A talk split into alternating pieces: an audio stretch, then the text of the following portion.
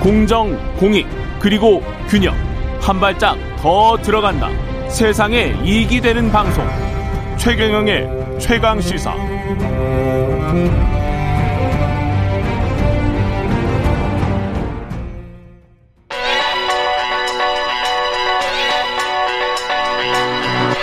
최강 시사. 김한의 눈. 네, 김한의 눈 시작합니다. 안녕하십니까. 네, 안녕하세요. 예, 예, 한 8분밖에 안 남아서 빨리 해야 되겠네. 네. 일단 박형준 국민의힘 후보 각종 의혹에 지금 휩싸였는데 좀 정리를 해보죠. 네, 그게 세 가지입니다. 예. 이제 우선 국정원 이명박 정부 시절에 국정원 예. 관련 4대강에 대한 민간인 사찰을 어, 보고 받았느냐 하는 보고 점이 있고요. 또 예. 하나는 어, 지금 굉장히 좀 이제 그 핫해지고 있는데 예. 부산 최고가 아파트죠. 그러니까 특혜 분양 의혹이 일고 있는 LCD 음. 아파트를 두 채 소유하고 있는데 1년 사이에 시대 차 익만 40억을 이제 누렸습니다. 40억이에요? 예.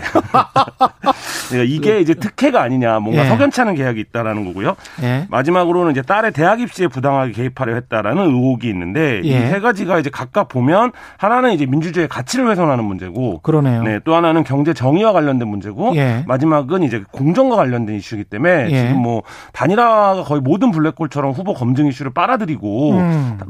룰이 어떻게 될 거냐에 대한 관심이 모여 있는데 사실 어 굉장히 중요한 검증 과제가 들이 드립니다. 이것도. 그러, 그러네. 부산시장 후보에 관해서. 하나하나 따져보면 국정원 불법 사찰 보고 이게 쟁점이 뭐죠? 그러니까 박정준 후보는 이제 예. 하늘의 맹세코 알지도 못하고 들은 적도 없다 이렇게 얘기를 하고 있는데요. 서류가 나와버렸죠. 네, 문건이 나와버렸습니다. 예. 문건에 이 박형준 이제 후보가 당시 청와대에서 홍보기획관을 하고 정무수석을 했는데 예. 여기 이제 보고가 됐다라는 국정원 문건이 공개가 된 거예요. 정무수석에게 보고 홍보기획관에게 보고를 했다. 네, 그렇죠. 예. 그러니까 이제 뭐 공개된 문건 중에 이제 사대강 살리기 반대 세력 음. 연대 움직임에 대한 선제 대응 뭐 이런 문건을 보면 예. 청와대 민정의 요청으로 작성되었고 정무 민정 국정기획 수행 등과 어, 또 이제 0-0, 1-0으로 지칭된 누군가에게 배포되었다 이렇게 명시가 되어 있거든요. 일단 배포됐다. 네, 그러니까 예. 사람은 거짓말을 하지만 사실 이제 문건은 그럼요. 거짓말을 하지 않습니다. 그래서 예.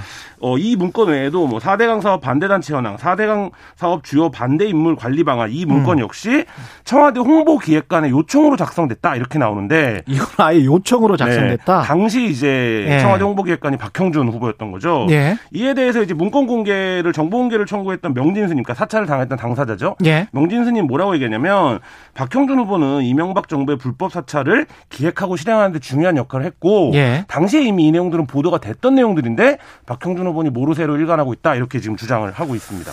그렇군요. 두 번째 의혹은 LCT 아파트인데 네. 어제 뭐 SBS도 보도를 한 것 같은데 네. 이거는 예.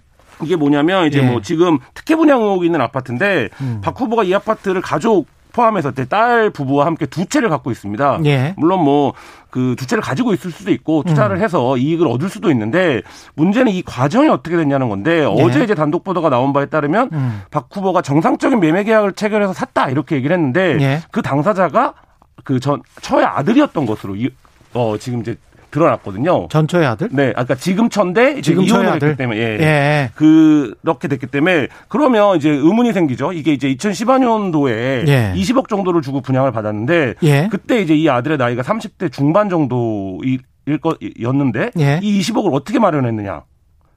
이런 거죠. 그리고 2019년도에 예. 1억 정도의 프리미엄을 붙여서 샀는데 예. 그럼 이때 또 만약에 20억을 줬다면 예. 이 40억 정도를 총이 예. 어, 아들이 이제 갖게 된 셈인데 예. 이 부분이 통상적으로 뭐 예. 저도 이런 취재를 많이 해봤지만 예. 통상적으로 이제 우회증여라고 보죠. 이렇게 되면 아니 근데 보통 이제 아들이나 딸이 이렇게 산 다음에 네.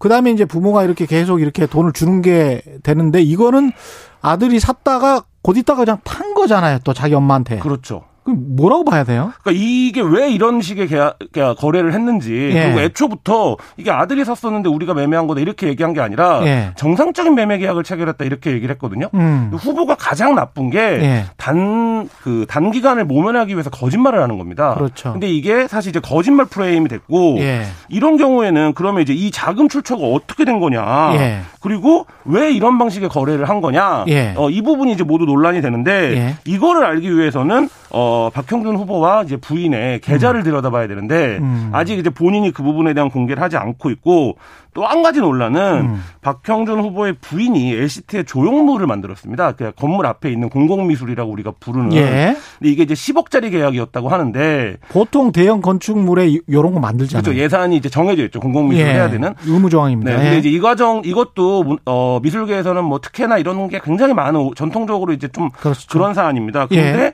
이거를 하고 음. 이후에 프리미엄이 당시에 3, 4억 했다는데 음. 불과 뭐 500만 원, 100만 원의 프리미엄을 주고 두 채를 구입한 게 특혜가 아니냐 이런 논란이 있는 거죠. 아, 그러니까 당시에 프리미엄만 3, 4억을 했는데 네.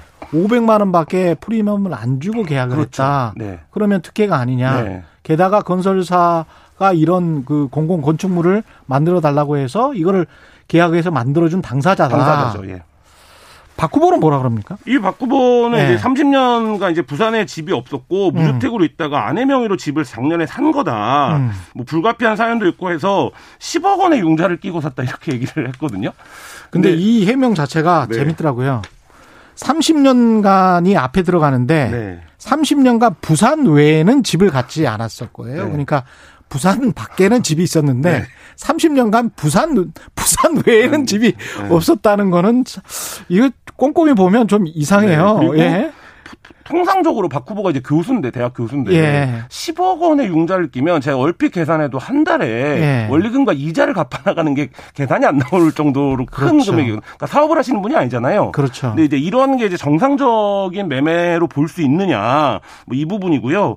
그러니까 여기서 관련해서도 지금 자꾸만 이제 뭐 의혹이 제기될 때마다 조금씩 찔끔찔끔 해명을 하면서 결과적으로 거짓말을 하는 모습 이게 좀 후보로서 적절한가 이런 부분 좀 의문이 듭니다. 네, 아들 딸도 당시 나이를 생각해 보면 20억짜리 아파트를 퍽퍽 살 그럴 정도의 나이는 아닐 거 아니에요. 그렇죠. 아무리 뭐 그렇다고. 사실, 예, 간단치 않은 예. 문제입니다. 예. 예, 그거 어떤 돈으로 살려고 했는지 진짜 거주 목적이었는지 그런 것도 궁금하고요. 마지막 곡은 뭡니까? 김승현 전 홍익대 미대 교수의 주장인데요. 예. 박형준 후보의 딸이 입시를 봤는데 좀 꼭 붙여달라. 음. 실기 시험을 봤는데 우리 딸을 꼭 붙여주셔야 된다. 예. 이렇게 청탁을 해왔다는 겁니다. 예. 그래서 이제 그 박 후보의 부인이 부산에서 이제 화랑을 운영하기 때문에 음. 자기가 안면도 있고 원로 교수가 부탁도 해서 예. 만났는데 당시에 봤더니 이제 형편없는 그림을 그려왔는데 그래도 음. 자기가 점수를 좀 줬다 많이 예. 결과적으로 낙방하긴 했지만 어쨌든 입시에 개입하려고 했다. 어. 이제 이 의혹을 제기하고 예. 그 박형준 후보의 사무실 앞에 가서 기자회견까지 했습니다. 그렇군요. 네. 근데 이제 박 후보 여기에 대해서 뭐라 그래요? 이에 대해서는 네. 뭐 시기가 일단 맞지 않는다. 그러니까 시기가 안 맞는다. 홍대 편입을 시도한 적이 있다라는 사실을 인정을 했는데 음. 어, 부정 청탁은 전혀 없었고 당시에 딸은 영국에서 학교를 다니고 있었기 때문에 네. 2000년 그 2000년 입시라고 지금 얘기를 하고 있는데 네. 전후에는 한국에 있지도 않았다 딸이 뭐 예. 이렇게 지금 주장을 하고 있습니다. 이거 수사가 필요합니까? 어떻게 보세요? 어, 뭐 우리가 입시 비리 관련해서 워낙 강, 강도 높은 수사를 했던 걸 봤기 때문에 사실 예. 그 기준에서 비춰 보면 예. 충분히 수사를 할 수 있다라고 LCT도 뭐 저는 그렇고 LCT도 예. 마찬가지고 예. 이 국정원권도 반드시 좀 규명이 음. 필요한 거고 이게 이제 단일화는 음. 한쪽 진영의 룰을 정하는 문제라고 한다면 그렇죠. 이것은 실제로 후보의 어떤 도덕성 그리고 음. 적합성을 묻는 문제이기 때문에 네. 이 부분에 대한 검증이 좀 필요해 보입니다. 김한의 눈이었습니다. 감사합니다. 네, 감사합니다. KBS 일라드 최경영의 최강 시사 2부는 여기까지입니다.